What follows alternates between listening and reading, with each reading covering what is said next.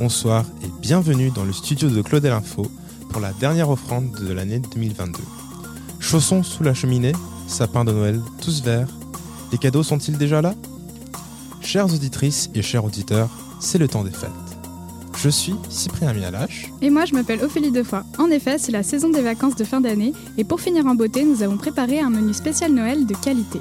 Nous vous réservons une émission spéciale avec une invitée de marque, Madame Christiane Roy, directrice des affaires de la francophonie et du Commonwealth. Bonjour Madame Roy. Bonjour, très ravi d'être ici. Soyez la bienvenue. Merci.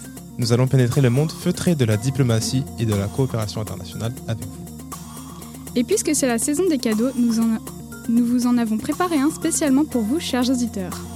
On ne vous en dit pas plus, mais un conseil, restez avec nous jusqu'à la fin de l'émission pour en savoir plus. Mais place d'abord au rituel des infos claudéliennes.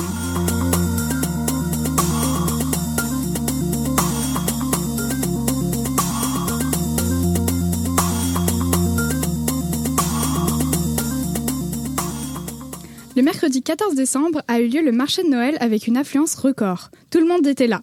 Même le Père Noël était présent. C'est un plaisir de vous retrouver tous, parents, élèves et professeurs. On espère vous revoir l'an prochain pour la même occasion. À propos des fêtes et des célébrations, nous avons le mardi 20 décembre notre soirée pyjama. Chaque élève est venu avec son attirail sommeilleux les plus fous pour notre dernière journée d'école. À propos de repos et de bien-être, une nouvelle activité pour les collégiens et lycéens est lancée au lycée Claudel. Il s'agit de la sophrologie avec Madame Tran. La sophrologie est un entraînement du corps et de l'esprit basé sur des techniques de relaxation. Et les inscriptions se feront sur Koba pour le deuxième trimestre, bien évidemment. C'est l'occasion de prendre soin de vous. D'ailleurs, on rappelle que l'inscription aux activités périscolaires reste ouverte jusqu'à début janvier. Toujours sur Koba, ne traînez pas à renouveler vos inscriptions. Enfin, les habituelles deux semaines de vacances de Noël commencent dès le 21 décembre jusqu'au mardi 3 janvier. C'est l'occasion de se reposer ou de voyager. D'ailleurs, notre invité du jour nous invite dès maintenant. Un voyage linguistique et diplomatique dans le monde de la coopération.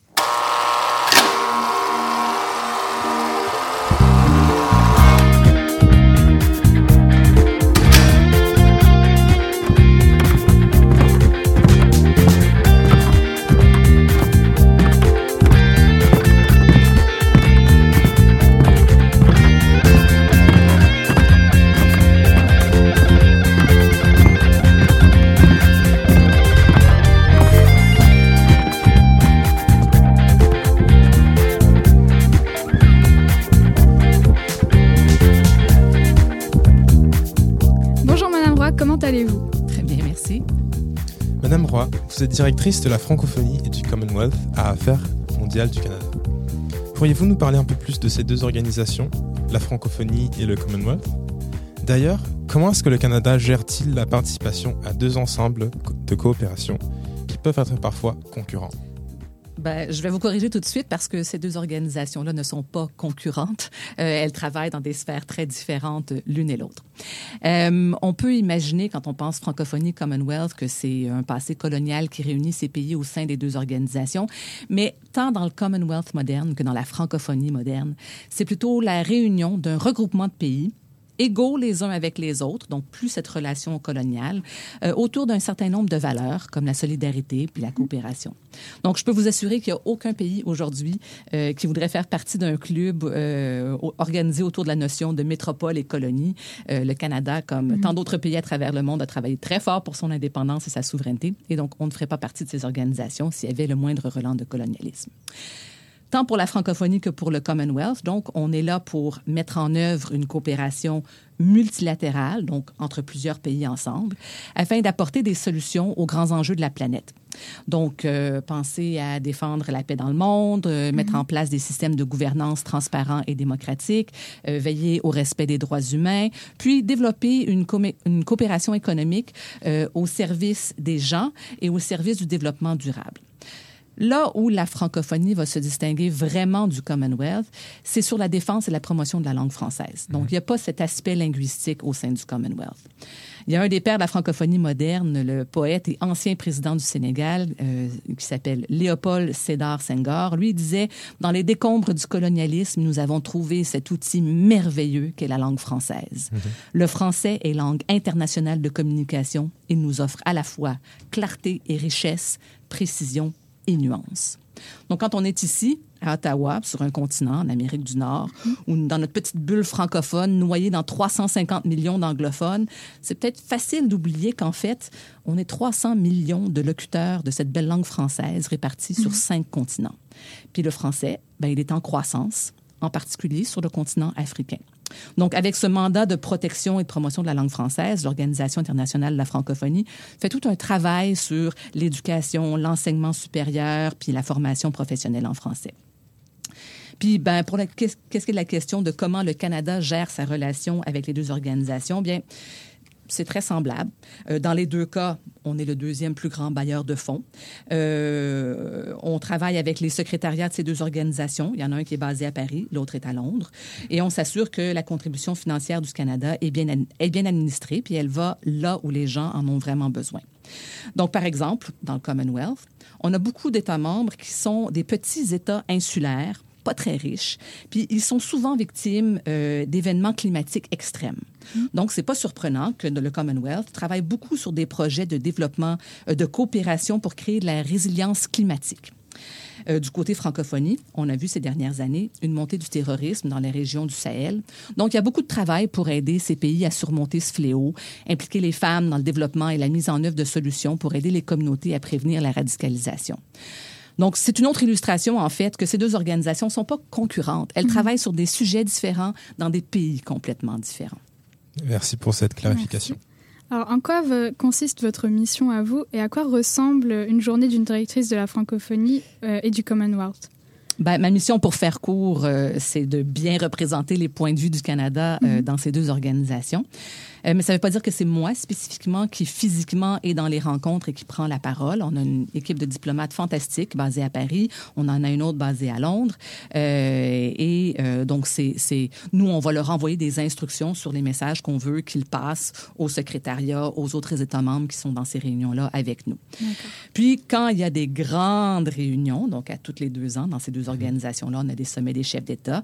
D'ailleurs, la francophonie vient tout juste d'avoir son sommet de la francophonie à Djerba, en mhm. Tunisie, le mois dernier. J'y étais, c'était fantastique.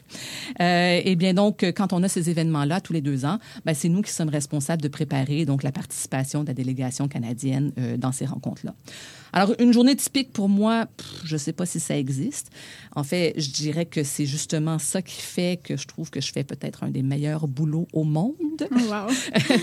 c'est que les jours se suivent puis ça se ressemble jamais. Donc, je m'ennuie pas quand je suis au travail. Euh, pour vous donner une idée, disons, je prends une journée au mois d'avril l'année passée. Euh, D'une part, on savait que la secrétaire générale de la francophonie s'en venait faire une visite officielle ici à Ottawa. Et puis d'autre part, j'avais une autre partie de mon équipe qui préparait le sommet des chefs d'État du Commonwealth. Donc, dans cette même journée-là, j'ai probablement dû demander à mon équipe à euh, préparer des documents pour répondre aux questions qu'on allait anticiper que la secrétaire générale allait nous poser. Mm-hmm. En même temps, j'ai demandé à mon autre équipe Commonwealth de préparer euh, probablement des suggestions pour le premier ministre pour faire des rencontres bilatérales avec d'autres chefs d'État pendant qu'il était au Commonwealth. Et puis, en plus de ça, ben, comme directrice, tu as toujours des rôles de, de gestion de ton budget, gestion des ressources humaines. Donc, ça, ça pouvait ressembler à ça. Et là, si je compare avec ma journée d'hier, ben, hier, j'ai passé la journée à parler des Jeux de la francophonie. Les Jeux de la francophonie vont avoir lieu à Kinshasa l'été prochain, au mois de juillet. Et donc, je parlais avec Patrimoine Canada, qui est responsable de la sélection des artistes et des athlètes. Je parlais avec le Québec et le Nouveau-Brunswick, qui sont des membres euh, de plein droit de la francophonie aussi, euh, pour voir comment on va organiser la délégation canadienne. Donc, la journée d'hier ressemblait pas du tout à la journée du mois d'avril. Et toutes mes, jours, toutes mes journées sont aussi variées que ça. C'est vraiment passionnant. Pourriez-vous nous en dire plus? Comment êtes-vous devenue directrice des affaires de la francophonie et du Commonwealth? Ben, je suis devenue, ben, pour commencer au début, je suis devenue employée euh, de ce ministère euh, en 2002, donc il y a 20 ans. Alors, il y a eu tout un cheminement professionnel avant d'arriver à un poste de direction. une des choses que j'aime beaucoup à Affaires mondiales Canada, c'est qu'on ne demande pas aux gens d'être des spécialistes d'un sujet spécifique de politique étrangère ou de commerce ou de développement international. Ce qu'on cherche chez un agent du service extérieur, c'est des compétences générales bonne capacité d'analyse, bon jugement, capacité d'écrire, euh, de s'exprimer dans les deux langues officielles, euh, capacité d'apprendre. Après ça, le détail de savoir comment fonctionne la francophonie et le Commonwealth, c'est facile. Vous-même, vous pouvez aller sur le site de la francophonie et du Commonwealth, le site web, puis vous allez apprendre sur l'organisation. Vous allez voir c'est qui le, la secrétaire générale pour les organisations. Vous allez voir c'est qui les pays membres.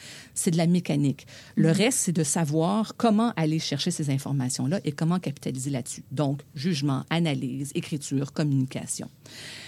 Euh, donc, avant de faire ce, ce travail-là, juste pour donner un exemple, j'étais en poste à Genève et je m'occupais de représenter le Canada auprès des Nations Unies dans les forums où on discute de politique numérique et de cybersécurité. Donc, a priori, rien qui me prédestine pour la francophonie ou le Commonwealth. Avant ça, je faisais partie de la, direction du désarmement où j'ai travaillé sur les conventions euh, sur la prohibition des armes chimiques et biologiques. Et puis, avant ça, j'étais euh, porte-parole pour le ministère. Donc, il n'y a rien de tout ça qui me prédestinait à devenir directrice de la francophonie et du Commonwealth aujourd'hui. Donc, c'est un cheminement qui est très ouvert. Alors, au vu de votre remarquable parcours, un personnage fictif ou réel a-t-il inspiré votre trajectoire dans le domaine de la coopération internationale? Euh, ben, écoute, mes parents ont certainement euh, été très mhm. influents là, en termes de personnages réels. Euh, ma mère a été religieuse pendant 12 ans avant de se marier, dont 3 ans comme missionnaire au Congo. Et puis mon père a fait beaucoup de voyages. Donc, j'ai beaucoup été dans une famille où les voyages et l'extérieur et l'étranger, c'était important, important d'apprendre les langues. Donc, ça, ça a été un truc. Mais je dirais que quand vous m'avez posé cette question, il y a eu un souvenir d'enfance qui m'est revenu. C'est un personnage réel, en fait. Mm-hmm.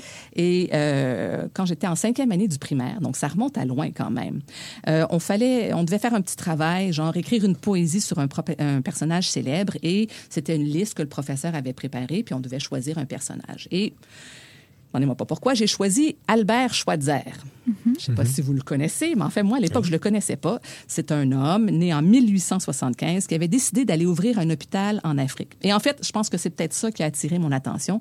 C'est qu'il a ouvert son, son, premier hôpital dans un endroit euh, qui, à l'époque, s'appelait le Congo, le même pays là où ma mère avait travaillé dans un dispensaire pendant qu'elle était euh, missionnaire. cet endroit-là maintenant s'appelle le Gabon aujourd'hui. Les frontières, ça change. Mais bref, je pense que euh, quand j'ai fait ce travail sur lui, bon, j'ai appris des choses à son sujet. Puis euh, sa notion de respect de la vie, son indignation devant la souffrance, qui ont fait de lui un, homme d'action, un homme au service des autres hommes. Ben, je pense que ça m'a inspiré à vrai dire, à un autre moment dans ma vie, je pensais que j'aurais aimé ça être médecin sans frontières, euh, mais bon, finalement, je suis agent du service extérieur. Alors, la vie, c'est pas une ligne droite. On ne sait jamais où est-ce qu'on s'en va et qu'est-ce qu'il va y avoir au détour. Merci beaucoup, Madame Roy, pour ce partage inspirant et ces conseils précieux. Avec plaisir. Hmm. Nous sommes presque à la fin de l'émission, mais avant de vous souhaiter de bonnes vacances, nous devons d'abord dire au revoir à Cyprien qui nous quitte en janvier. Tu t'en vas où, Cyprien? Eh bien, je pars en Espagne euh, et sa côte ouest pour les six prochains mois. Euh, disons que j'évite le froid canadien et je découvre Malaga. Mais cela n'empêchera pas de garder contact avec la web radio du lycée Claudel. Nous te souhaitons un bon temps en Espagne. Tu seras beaucoup apprécié de la web radio dans ta nouvelle école, ça c'est sûr. Merci beaucoup pour ces trois dernières années à la web radio. Merci beaucoup à toi, Ophélie, et à tous les élèves de la web radio, ainsi que M. Miavelia et M. Renard, et nos auditeurs et auditrices pour leur soutien et leur fidélité continue. On te laisse le dernier mot? Merci. Chères auditrices et chers auditeurs, je vous remercie pour cette merveilleuse année 2022. À de nouvelles péripéties et émissions pour 2023. Et nous ne pouvions vous quitter sans vous faire, nous aussi, un cadeau de Noël. Une magnifique chanson du groupe Babylone intitulée Zina. Un hommage à la langue arabe dont c'était la journée internationale ce dimanche 18 décembre dernier. Et nous allons l'interpréter pour vous. Et oui, à Claudel, nous célébrons toutes les langues et bien évidemment toutes les cultures. Vous êtes tous invités à chanter avec nous, ici en studio, y compris vous, Madame Roy, et vous tous derrière votre poste.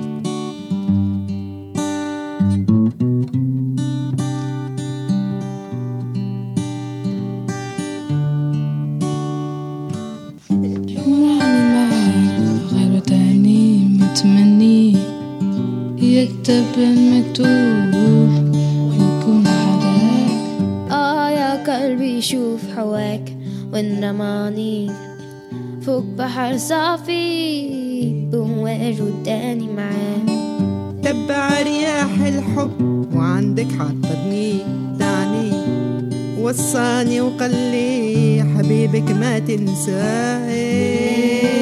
الزينة ما دقت فينا. أنا وقلبي حوسنا عليك ما لقينا. يا الزينة ما دقت فينا. أنا وقلبي حوسنا عليك ما لقينا.